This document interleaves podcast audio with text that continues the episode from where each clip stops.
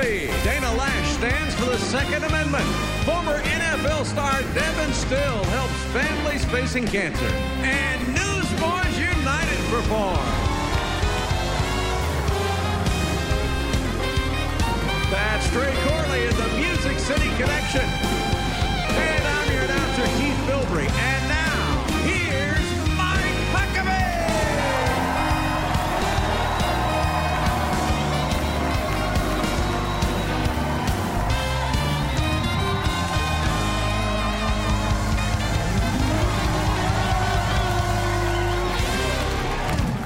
Thank you very, very much. We have a terrific audience here in our theater, and we're so glad that you've joined us and hope you just sit back because we have a phenomenal show for you. Now, I'm just back from a couple of weeks in Israel, where I led a group of Americans to see the land of the Bible. But Israel is also a modern day miracle of democracy, high tech innovations, and an economy that is on fire. This coming week, Israel is going to have its third election for a ruling party and prime minister just in the past year. Now, you think our politics are rough and rocking? Well, their version ain't beanbag, I'm telling you. And given how contentious things are in America because of the presidential election this year, imagine having three of them in one year. No thanks. but there is a very distinct parallel in the political climate of the two natural allies. In both Israel and the United States, the parties on the left have resorted to the lowest form of political engagement, not just to win, but to destroy the opposition. It's stunning to note the similarities. Now, in all political conflicts, the ideal level on which the battle is waged is simply a contrast of policies. This is the most sophisticated and the most civil way that people in a free society actually choose their government. Do the proposed ideas and policies lead to a better economy, a better culture, and a better way of life? You see, it should be a battle of ideas. But if one of the parties can't present better policies and ideas, the next level of political warfare is just raw politics. Turn out loyal voters to your party even if the ideas and the people that they vote for won't necessarily improve anyone's life. And a part of that strategy is to intimidate voters on the other side, suppress their votes. But if that doesn't work, the only thing left to do is engage in vicious personal attacks on the opposing candidate and seek to destroy his or her character, reputation, and credibility. Sound familiar? Well, in both America and Israel, the left can't say their ideas lead to a better economy or more jobs or higher wages, greater levels of peace and security, or a better environment for innovation and prosperity. And when their best efforts to get their voters to the polls, and when shaming or shunning voters for the other side, or running them out of restaurants or jobs won't work, then it's left to physically attacking voters or threatening them because they wear some red hat or a sticker.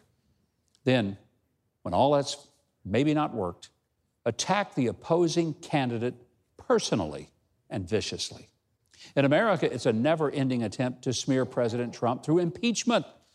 In Israel, it's to indict the prime minister, Benjamin Netanyahu. Now, full disclosure Prime Minister Netanyahu has been a personal friend for many years. He actually asked me to speak at a rally with him. Here's some of the nice things that he had to say about me. Well, I'm very happy to be here with my friends. No greater friend in the world than Governor Mike Huckabee. Thank you, Mike. Please stand up. You deserve all the applause.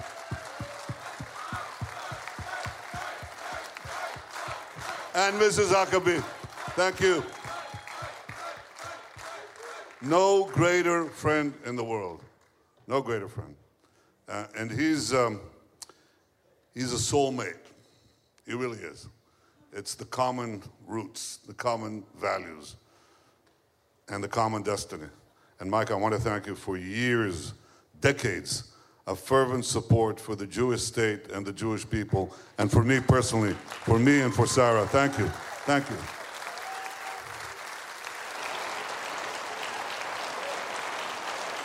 Well, I wanted you to see that because nobody in America talks that nice about me. Nobody.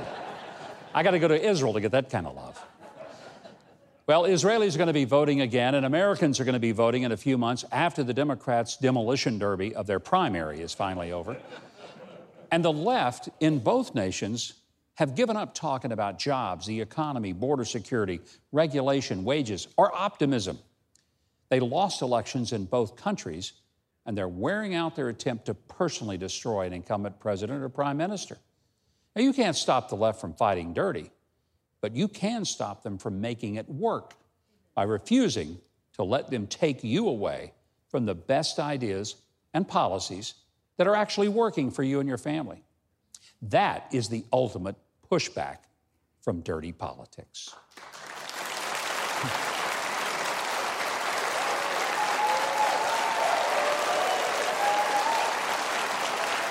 My first guest tonight is a conservative firebrand, especially known for her staunch defense of the Second Amendment.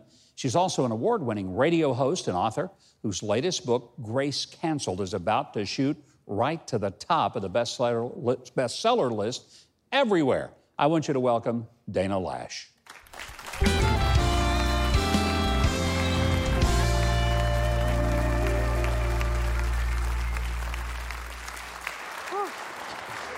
I love the title of the book, Grace Canceled. Thank you. Because I think that we're seeing a lot of a lot of cancellation culture going on. Yeah. So is that one of the things you want to communicate is how we are saying if you don't agree with me, I'm just going to cancel you. I'm not going to do Yeah. business with you. That's one of the things. The, the original title of this, and by the way, thank you so much for having me here. Oh, here. what a And delight this to is, have this you. Is a, and I didn't even know until like a couple of days ago that there was going to be a studio audience. So this is actually really awesome. We brought them in just for you, That's really awesome. and they're wonderful. Yes. The, um, the original title of this book, actually, I was really fighting for forgiveness in the face of fury. Hmm. And we ended up with Grace Canceled, which I really like. And I discuss in it, it's not just that we've lost grace in any kind of cultural or political discussion, it's that we deny redemption. We refuse forgiveness. And apologies are just a sign of surrender. It's not really anything meaningful. Uh, people usually in politics, you see when someone apologizes, it's to satiate the rage mob, and the rage mob only demands it because they want to flex and show their influence. And so, if nobody wants to really apologize and nobody wants to actually offer a pathway to forgiveness, then what's the point of it? And that's that's what the book touches on in, mm. in more ways than one, culturally and spiritually as well, because it's a faith-based book. You were the spokesperson for the NRA for mm-hmm. a period of time, and right after the Parkland shooting, it was one of the most despicable things I've ever seen, and that is that you were on a stage. It was supposed to be a forum to actually talk about solutions and ideas, and it was a vicious personal attack on you, requiring you to have security just to get out of the building without being physically assaulted. The entire flight down there, it was the longest singular prayer that I've ever prayed. and when we arrived and I got off the plane and we got to the venue, I've never felt calmer in my life. Really?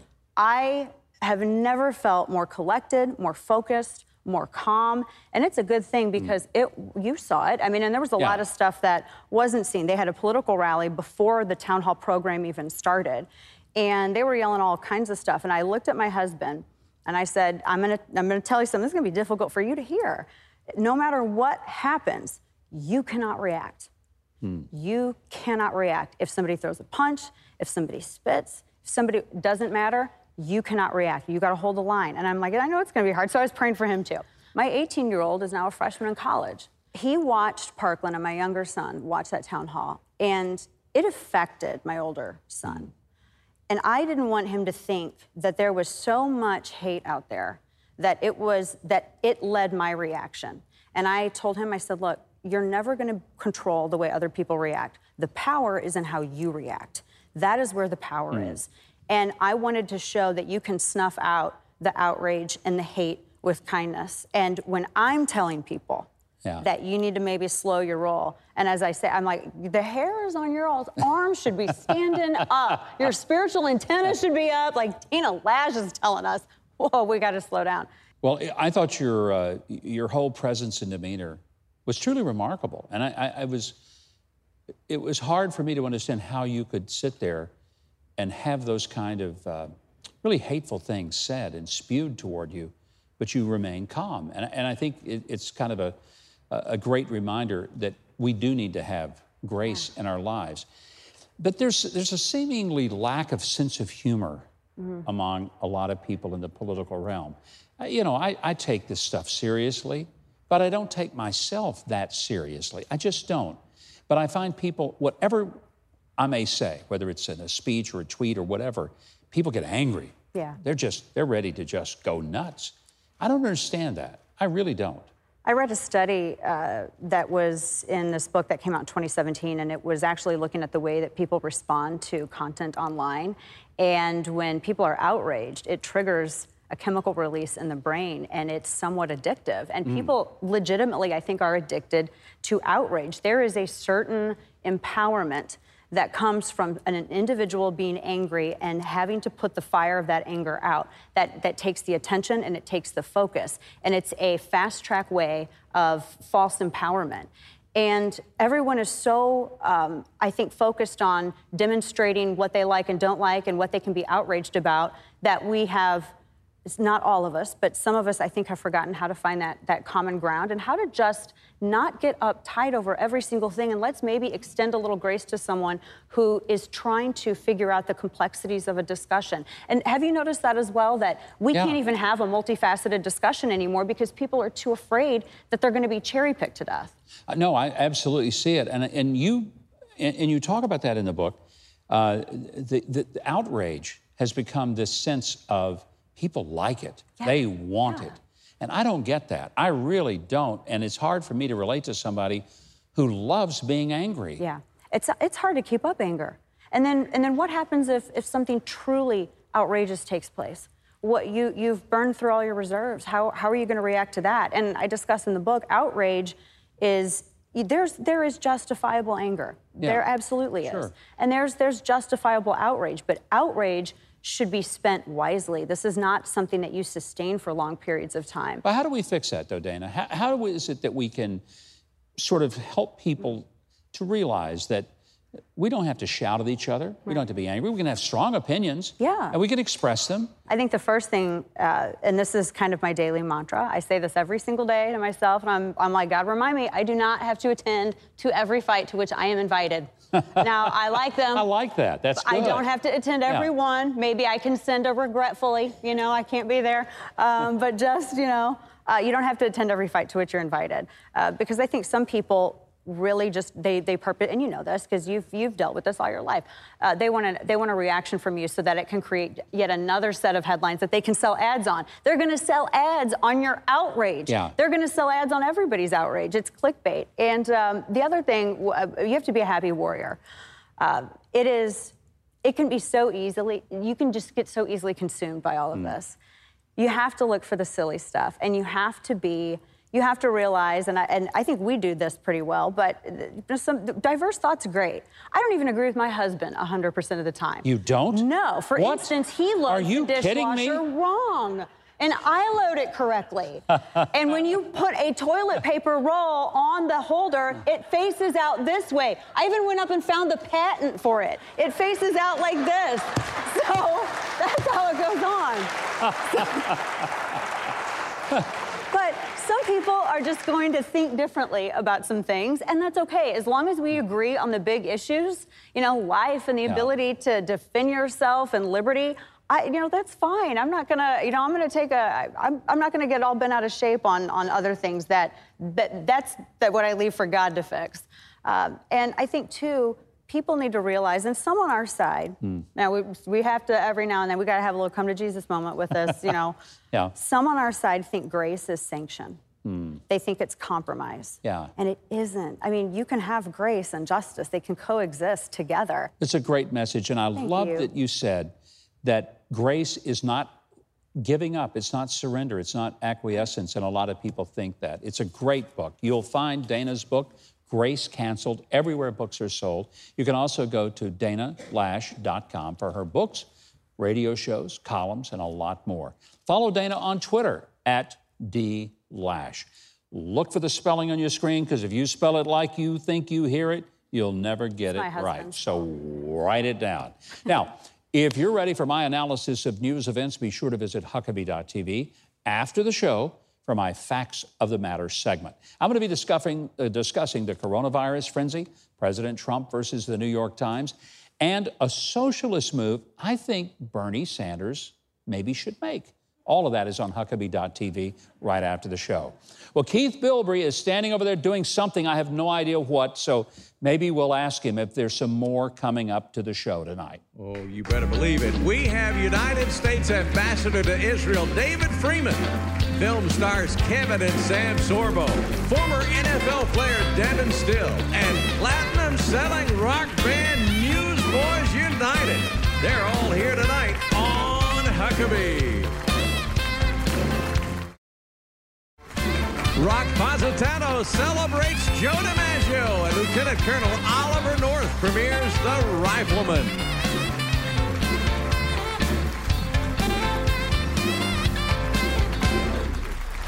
Well, as I said a little bit ago, I've just returned from a wonderful trip to Israel with many of you who watch our program. Now, one of the fun parts of the trip for me was playing a little rock and roll music one night in Jerusalem with our U.S. ambassador to Israel, David Friedman.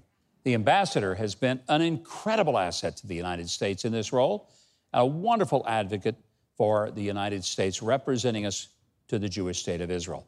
Now, after our mini concert, we sat down and we talked about relations between America and Israel. Mr. Ambassador, the President recently unveiled um, what has been called the deal of the century. Yet another plan for peace between Israel and specifically Palestinian people. Tell us what is in that plan and will it work? So, the most important part of this plan is that this plan does not impose upon Israel any incremental security risk. And you have to start with that because if you looked at the world 20, 25 years ago, you looked at the Gaza Strip, you looked at Lebanon, you looked at Syria, you looked at Iran, you looked at Iraq, the world was a different place. In every one of those neighborhoods, the risks have increased.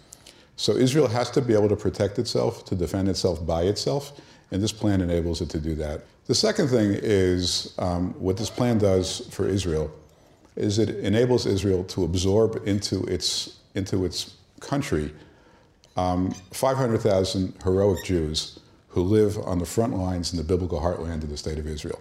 So when you think of when you think, I, my guess is that there are a few people here who are familiar with the Bible. Yeah. I would like to Yeah. believe that. Uh, I hope They would true. like to believe that. So if you, if you can imagine, you know, in the past, the um, you know people would propose that Israel relinquish any rights to the city of Hebron, right? Which is what Abraham purchased Hebron. It's right in the in the uh, in the book of Genesis. Abraham purchased Hebron to bury his wife. It became the burial place of Abraham, Isaac, Jacob, Sarah, uh, Leah, and Rebecca. Rachel was buried on the road to Bethlehem. Now, can you imagine asking the United States to give up the Statue of Liberty, or to give up uh, give up our, uh, our our monuments, or to give up Valley Forge, or any of? The, I mean, this is in the DNA of the state of Israel. This is the biblical heartland of the state of Israel. So whether it's Hebron or Shiloh, where the tabernacle rested for over 200 years, or uh, some of you may be familiar with with Bethel, where Jacob laid under a rock and he saw the angels rising up and down the ladder. So we recognize that this is part of the DNA of the state of Israel, and we're the first administration to recognize that Israel needs to have sovereignty over this territory. Now, your question: Will it work? You know, um, it's hard to go to a wedding when you when you're missing the bride. You know, and it's just when when you only have the groom without the bride, it's not going to be uh, a festive wedding. But um, but what we've done is we've said, look, to the Palestinian people, you've been disserved by your leadership for generations. As you know, uh, President Abbas is in the 16th year of his four-year term. the uh, the um, they, they have they have not succeeded in establishing the types of democratic institutions that we all value, the types of things that would encourage Israel to feel that they can jump into the pool, that there's actually water in the pool. But the Palestinian people, um, you know, many people around the world are disserved by their leadership.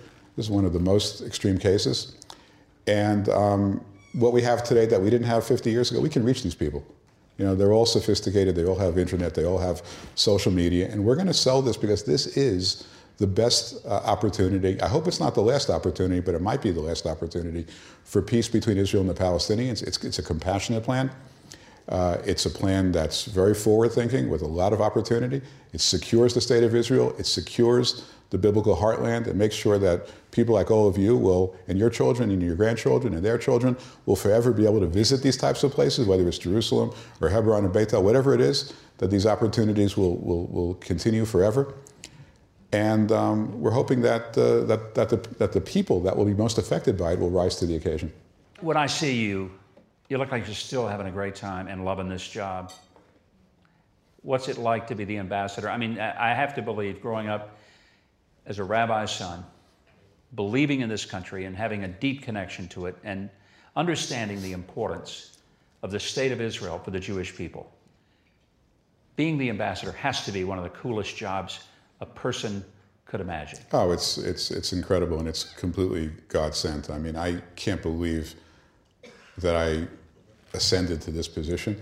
I'll tell you, when I was growing up, so I'm son of a rabbi, my parents didn't make any money. My father loved life. He just loved being a rabbi. To uh, uh, he had a large congregation, and he was always happy. And I said to him, Dad, you know, what are you so happy about? You know, all the neighbors are driving Cadillacs and Mercedes, and we're in a 1965 Plymouth Fury, and like, you know, this is what's so what's there to be happy about? You know, what's so good about this? And he said, you know, I've really found something that gives me great purpose and meaning, and it's bigger than it's bigger than that stuff, and it just makes me happy. And I went through 35 years practicing law, and I never found that in the legal profession. It was a great job, and you know, I was able to support a family, give money away to charity, but it was never.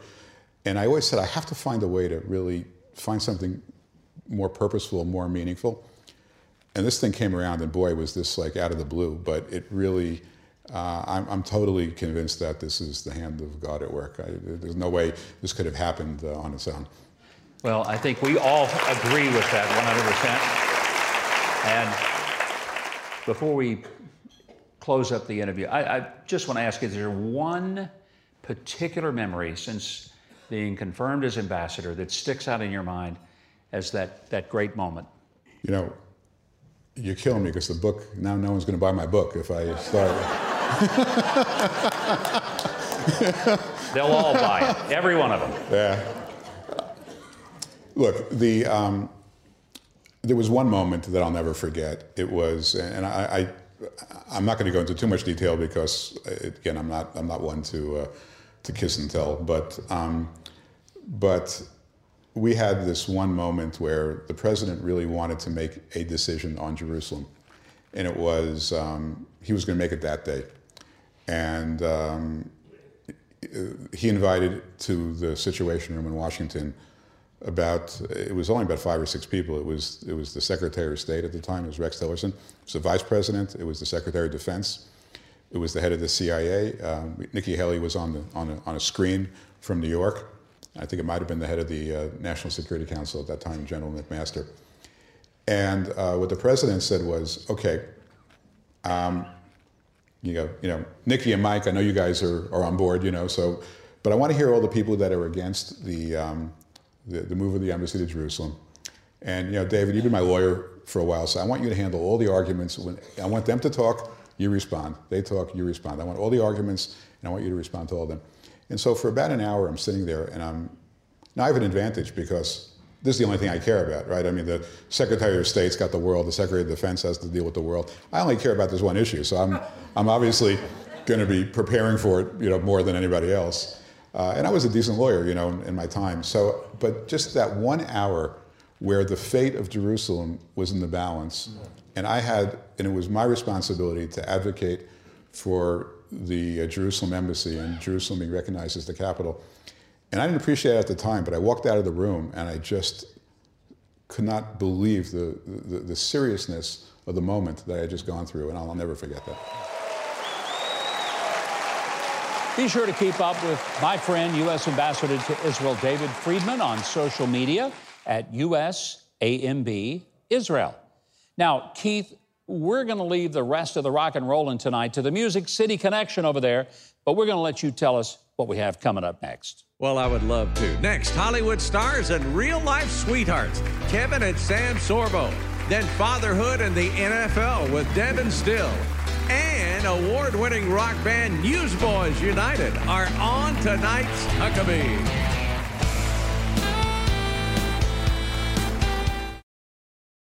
The late actress Audrey Hepburn once said that as you grow older, you will discover that you have two hands one for helping yourself, the other for helping others.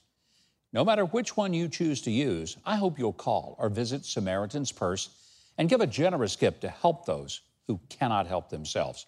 And when you do, you're going to discover the truth of that scripture in the book of Acts that tells us there is more happiness in giving than receiving. Thank you so very much for sharing your blessings with others through the wonderful ministry of Samaritan's Purse. Well, my next guests are the busiest couple in show business, but they're always putting marriage and family first. They got a brand new book, and it's called True Faith Embracing Adversity to Live in God's Light. Please welcome our good friends Kevin and Sam Sorbo.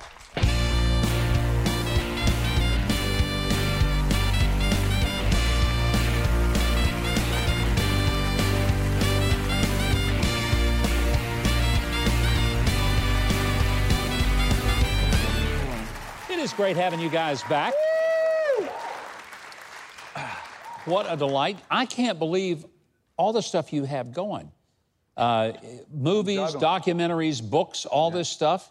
Uh, when do you find time just to relax? When do back? I find time to golf? That's the biggest problem for me, I think. Where when do you find golf? time to have, you know, a wonderful thing? We, we, we talked tonight about mustard ice cream earlier tonight.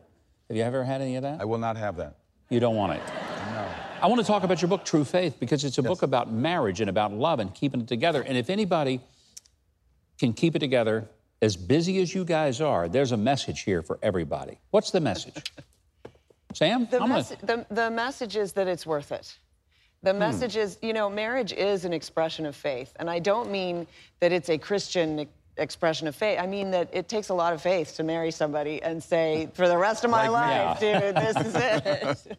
But, it, but it's not that people who get married have a perfect relationship. I mean, there's struggles, there are disagreements, there are arguments, there are all kinds of challenges. That's part of what you talk about in your Absolutely. adversity. Right. So embracing adversity to live in God's light is is the subtitle of the book, and the the book is about our struggles. We've been through struggles. You know, when when we first got married, he right before he suffered three strokes. We had to battle through that, but we battled through it together. And and what's great is when you when you do take on those battles together with faith and you overcome them, you emerge stronger, better, uh, just a stronger couple too. And so that's what we talk about in this book. And we talk about a lot of things that have happened to us and miracles that have happened. And um, uh, some of the book deals with the making of the movie Let There Be Light. So uh, Sean Hannity has a chapter in the book. Pat Robertson wrote the foreword for the book. And uh, yeah, it's just been. I, mean, well, I think one of the bigger problems, we've made marriage as disposable as we've made human life. Yeah. And this book really is about where do you find that faith within yourself to fight through the problem. We're all going to have problems. We're all going to hit those walls in Yeah. life and those, those blockades. And what do you do to work around them? And I, if you have a faith in God and a faith in Jesus, there's a way to work around it instead of trying to think the grass is always greener on the other side, because it's not. I, you know, as I talked about when you came out here, how many projects. One of them is a movie called Miracle in East Texas. We've got a little clip. I want to take a look at it. Doc Boyd and David Edwards teamed up. What these two old rascals realized is that while they weren't much good at actually finding or drilling for oil, they both possessed an unusual facility for convincing people that they could do just that. Because what they were selling was not oil, it was hope. In Jesus' name we pray. Widows were the mother's milk of the petroleum hustle. The only problem was they hid oil. What do you do when a miracle exceeds your wildest dreams? You will stand for judgment. I'm, I'm more concerned with the Texas Rangers than the Holy Spirit. We both under arrest.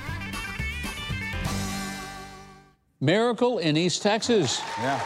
When does that uh, release out to the world? Well, um, hopefully we're going to release it uh, later this year, probably late summer, early fall. It's a true story set in 1930 about two con men, played by myself and John Ratzenberger.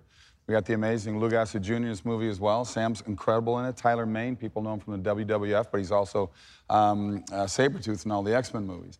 And it's uh, set in 1930, right in the heart of the Depression. This is a true story where they would woo uh, widows out of their money in fake oil wells for Oklahoma, Texas. They ended up striking oil as the largest oil find in the history of the world. We've won film festivals, we've won everything the best romantic comedy, the best faith based film, and everything in between. So it's a movie for everybody. It's in the vein of Blindside, and I think people will really uh, enjoy Like a cross movie. between Blind Side and Green Book. And Green Book, yeah. I just think it's so powerful that the two of you using the talents that you have in film. Both of you have been in the movie business for a long time. But now you're saying, let's not just let somebody else tell their stories. Right. Let's tell stories that encourage and edify while they entertain, but they're also powerful movies. And the true stories are the ones that really ring. Been lucky enough to do a lot of those things. We started with What If, and then God's Not Dead, Abel's Field, Soul Surfer. I've been very fortunate to be part of these groups. It was great to see the Newsboys here. Yeah. Because I, I got a great memory with these guys. I got. We talked backstage. I got a great memory with them. Uh, it was about four or five years ago. It was actually it was about five years ago when God's Not Dead was coming out. That I got to go on stage at a, a Christian film festival. It was four days. They were the they were the big lead, you know, at the final at the whole night. I walk on stage in front of about 15,000 people at nine o'clock at night. The flash bulbs are going. I felt like a Beatle. This was so cool. And uh, I got to introduce that group, which is such an amazing group, one of my favorites. So it was But we quite an honor. we think that films can inspire and Yes. uplift. And so we That's and we we like wanna the do. true story because a lot of the films coming out of Hollywood are are sort of unattainable individuals, right? Uh, Yeah. You can't you can't actually be Spider-Man. You Yeah. can't be Iron Man. And so, but these people, these are real people. Yeah. And this is a story about forgiveness. And it's it's beautiful to see forgiveness. And you know, you just had Dana Loesch on. Yeah. And the cancel culture and the cancellation of grace. And Mm-hmm. we need to be fighting for those values because we are redeemable. We do have value. As human beings, we're, we're created in the image of God and we have value. And so if we can breathe those, th- those values back into the culture, then that's what we seek to Well, I told Sam, I said, I want to do movies, and you mentioned said that I don't want to preach to the choir. I want the choir to support the movies we do. Yeah. But, you know, I look at, uh, it's like, I, I look at agnostics like the independent voter, you know, you go, go right, man, go right. But, you know, so it, to me, that's sort of what, where the fight is with these movies. We've had people walk up to us and say, look, I'm an atheist, I don't really believe the way you do, but your movie, I really enjoyed it. And to me, that's a win. That is a win. That's a know? huge win because Yeah. it's getting people's attention Yeah. and, and getting them in the foyer, if not all the way to the front row. Right, Yeah. But right. eventually they'll get there. Yeah. You've also got a project, it's a documentary. I mean, you know, you're going the full spectrum. You're doing the feature film, Miracle in, in Texas, East Texas. Now you've got this one, uh, Climate Hustle, Part Two, because Part One was what, 2016? Uh, yes, it was. Did very well, and we're doing the Fathom event. It's going to be out April, uh, April 21st. So I hope people can check that out as well. And So they go to a theater. Yes. They see Climate Hustle. So tell me, what do you mean by Climate Hustle? because I think we're being hustled, and I think you know that. so I, I know I'm going to endear mean- myself more to the Hollywood elite out there, but I just call it weather, folks. I mean, the, what, what's great about this um, documentary, it really is, it's very educational. Yeah. I, they put a lot of humor in it to show you, said, you know what, guys, there's two sides of every single story. It's actually three sides, right? Yours, mine, and the cold hard Yeah. truth. but um, this is a wonderful way to show the hypocrisy that's coming out through the media and through people that uh, go crazy. They get so angry about it. And uh, we spent a trillion dollars on this over the last, you know, 20 years. Let's let's watch a clip. I want to see it so everybody can see what we're, we're going to be watching. All right. Climate activists know that dire global warming predictions are not supported scientifically, but they are still attempting to maintain the illusion by any means necessary. You're not endorsing dismantling physically a violation of the law or any kind of eco-terrorism, are you? By any means necessary. We would support it. Do I think they should be in jail? I think they should be enjoying three hots and a cot at The Hague with all the other war criminals who are there. I wish that there were a law you could punish them under. That's going to be a very fascinating event because you talk to all kinds of people, Robert Oh, yeah. Kennedy Jr. and some Oh, yeah. very strong people who think the Green New Deal, where we all, uh, you know, quit Shrivel up riding and die. cars and planes, and I guess we swim to Hawaii if we want to go there. That's a long swim. Well, you know, President Obama said, you know, he was a big supporter of it, and he just bought a $12 million home right in the ocean. Yeah. So I guess he's not worried about it right now. Not till year 13, then Yeah. boom, it's all gone. Uh, you know, but I, I think it's important to expose some of the really uh, irreconcilable differences between fantasy and reality when it comes to stuff. We all want to be good stewards of the planet. Of course, no God question. made this, we want to take good care of it. That's right. But we don't want to worship the creation, we want to worship the creator. Big difference. And I think that's what you guys are are uh, putting forth in the film. And that's what it does in, in this documentary. It really does. It, it doesn't. It's not going after any single groups. It's just saying overall, guys, look, there's two sides. Please take a look. You decide for yourself. Well, it's a Fathom event coming in April, and uh, the book, which we've talked about, True Faith, it's available online. You can find the accompanying free devotional at Sam's official Facebook page at Sam Sorbo. Now, you can get more information about their upcoming films, Miracle in East Texas and Climate Hustle 2. But you got to go to the film's websites. They are on your screen, so take a screenshot of that with your camera or just write it all down and follow the Sorbos on social media. Now, if you're in a mood for a little laughter, and why wouldn't you be, be sure to check out my In Case You Missed It segment. It'll be after the show on Huckabee.tv we have a mustard flavor ice cream taste test. We'll talk about the Leaning Tower of Dallas, not uh, Pisa. And we've got some things you will not believe that people tried to sneak past customs. So join me for In Case You Missed It. That's after the show on Huckabee.tv. Hey, Keith, how are you going to beat having Kevin and Sam Sorbo right here on the show tonight? Well, football star and amazing father, Devon Still, for starters. Then later, the award winning rock band Newsboys United are on tonight's Huckabee.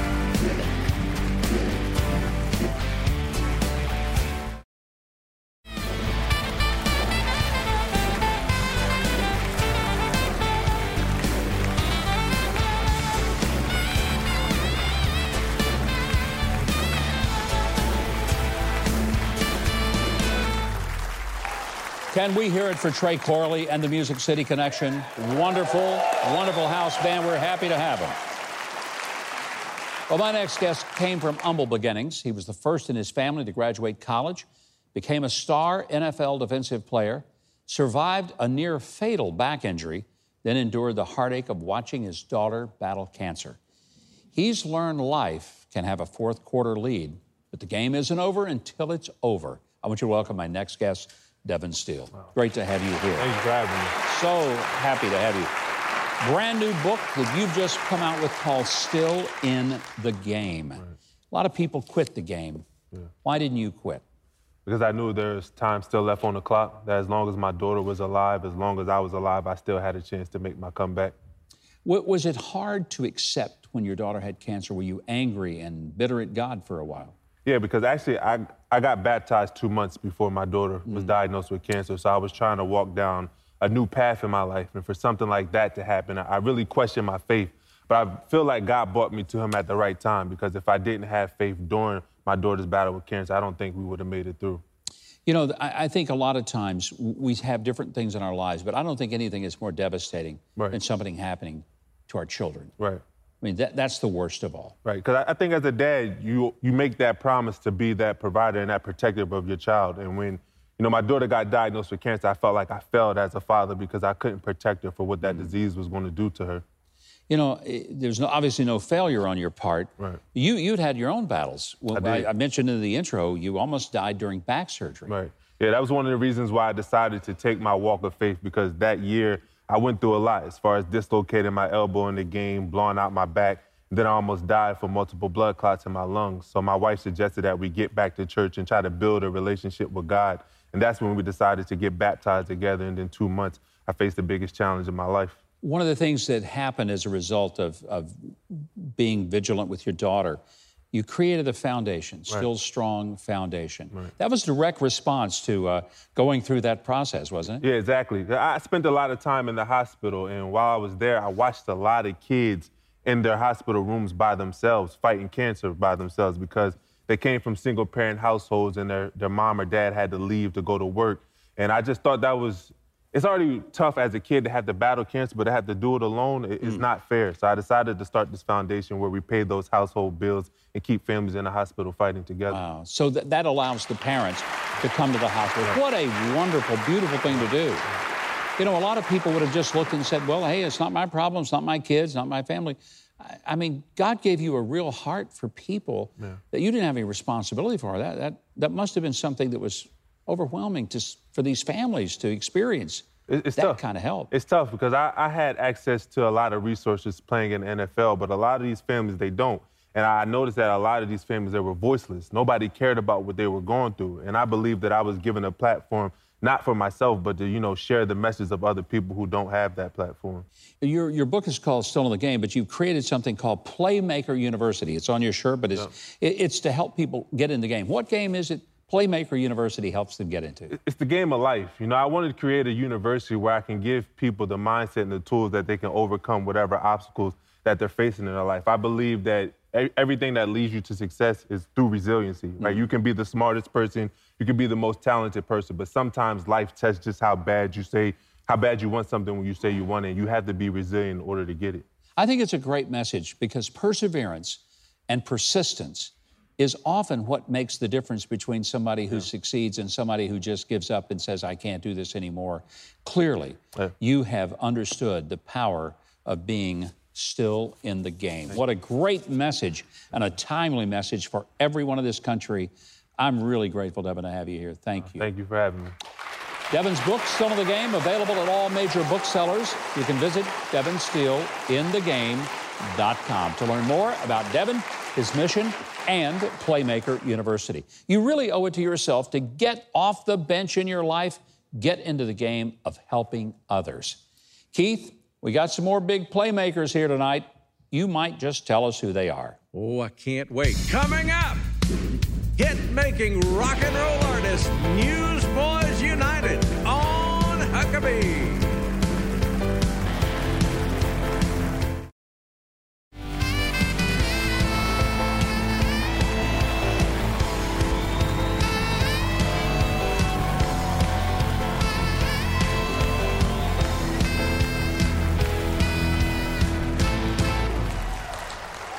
Welcome back. I love these guys who are my next guests. They are one of the most influential bands in all of Christian rock music. Over 30 years ago, they formed in Queensland, Australia. Hits like We Believe, He Reigns, and the mega hit God's Not Dead have proven their talents.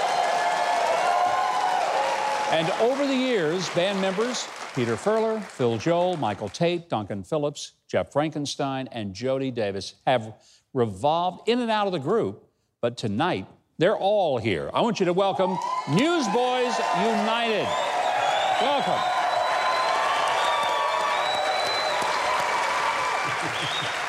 You know, I think you brought your fan club with you. Oh, man. You know, first of all, this is kind of a, a, wonderful thing. 30 years, different guys have come in and been out of the band and, you know, taken time off. Uh, this is like the family reunion. You're calling it Newsboys United. How did that happen to get everybody back together? Michael, I'll start with you on that. Well, we know, of course, Peter Furler and I, and uh, of course, DC Talk. Back in the day, if you knew DC Talk, you knew the Newsboys. Yeah. And uh, we've been buddies for a long time. Our first tour ever in the country with these guys was DC Talk Newsboys on the New School Jam back in the um, a while ago. 1700. 1700. and uh, and so we became fast friends. So Pete took a break about 11 years ago. Yep. Took a break. He produced all the records, wrote a lot of the songs, and uh, you just get worn out, you know. And so we were frenemies back in the day. Never thought I'd be the lead singer of this band, you know, any band besides yeah. Newsboys. and so, but I say God works in mysterious ways and mischievous ways because I ended up being the lead singer. And uh, we're working on a song called The Cross Has the Final Word. And Pete came in and produced part of it and kind of does what he does best, administrated the song, and he sang on it. And then no, no big plan from record label. We just kind of, it just kind of, what, Pete, just kind of happened after Yeah, that. it just happened. So, Peter, you, you were in the beginning of the whole vision for Newsboys when it started in Australia, which a lot of people don't realize that you guys started down under. It started in his parents' garage. True story. No kidding, a band true garage band. We were a garage band. Our neighbors hated us. I bet they don't hate you now. I bet they don't. officially apologize to our neighbors. Yeah, that's right. When I was a teenager in the, unfortunately, 60s and 70s, it was Christian, contemporary Christian rock music that kept me interested yeah. in it really in the Word of God and kept yeah. me interested in church at all. And I'm grateful that guys like you communicated in the vehicle of the day so that a lot of young people did not just say, Well, there's nothing here for me. Yeah. Thank you. Yeah. God bless you for giving a musical connection to people. I want to talk about the single. You got a brand new one out called Love One Another. That seems kind of timely for these days. Talk about uh, the message of that of that song, "Love One Another." I grew up in a family with a lot of love. Nine kids, pastor for a dad, cab driver for a dad, and a pastor. Great mom. And dad said, uh, the beauty of the human race is found in the diversity of the human race. We Right. are God's bouquet. And uh, colors don't hate, it turns out, Governor. Yeah. People do. That's a great, great quote. And May I quote you on You may that? quote- yes, yes. I'm going to tell everybody it was my quote, but I'll say, yeah. But uh, Pete, Pete penned the song, and, and he, one day we were on a, on a radio tour. He goes, "Take, check this song out." They call me Tate, my last name. And, and I said, "Okay, I'll check it out." And I, like- he goes, "I'm not sure, but I go, Pete, I love this song." And then what happened after that? Well, we You ended up, it. yeah, we ended up recording the song, but I think for us, uh, especially at this time in America and the world, it's very divided. Hmm. And that was another thing that really gave us uh, the inspiration of doing, of coming back together and joining, because here you have, although I picked Mike to be the new lead singer because he looks like me, and uh, Yeah, you we know, are really different. I had, are to, I had to get actually- a cue card really to different make sure I knew which, who was who here. But you know, all of us in the band, we're from different countries, uh, different ideas, and you know, like anybody, but we yet we find the common good with each other and, and, and focus on that, and we really love each other, uh, even though we're completely different. So we're a testament to that. You guys are on tour, the Greatness of God tour. Uh, Mandisa is a Yes, part of she that, who is. is Yeah. just fantastic. Yeah. So, uh, how many cities are you going to hit in this tour? Duncan, we got. Yeah, we're at about 40, I think, um, Yeah. in the spring. All through the spring, we've got about 40 dates, and then we'll continue on during the summer. We've got a bunch of festivals that we do during the summer, and and you know, Newsboys, we'll be doing a bunch of dates in the fall. So You know, I want to say to all of you, I, I think one of the appeals of Newsboys, the energy that you bring to the music. When when I watch you guys, you're still having a good time. You know, it's not like you're just out there and okay, we got to do another show. Here we go. you guys are still giving it all you got, and that energy is electric, and it is communicating and connecting to the audience. Uh, There's no doubt in my mind, but that's one of the ways that I think God is using you to say to people, "There's joy Yeah. in this world." Of That's ours." right. That's right. And if you think about the Stones can still do it, what, what, what is Mick Jagger? 70 something? He's 97 years old. He's, uh, and Keith died 40 years ago, but he doesn't know it yet. hasn't told it. But no, he's still out there. They're rocking the house. It's Yeah. amazing. But So we're just I- babies. We're just getting started. I cannot tell you how grateful we are to have you here. you. This is you. a Thank big honor for us. But you know, we didn't bring you here just to talk.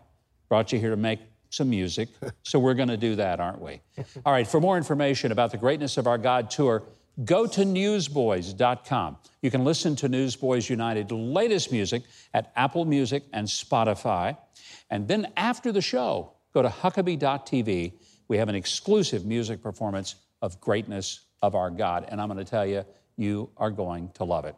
Well, right after the break, Newsboys United are going to return to perform their latest hit, Love One Another. So you better stay tuned.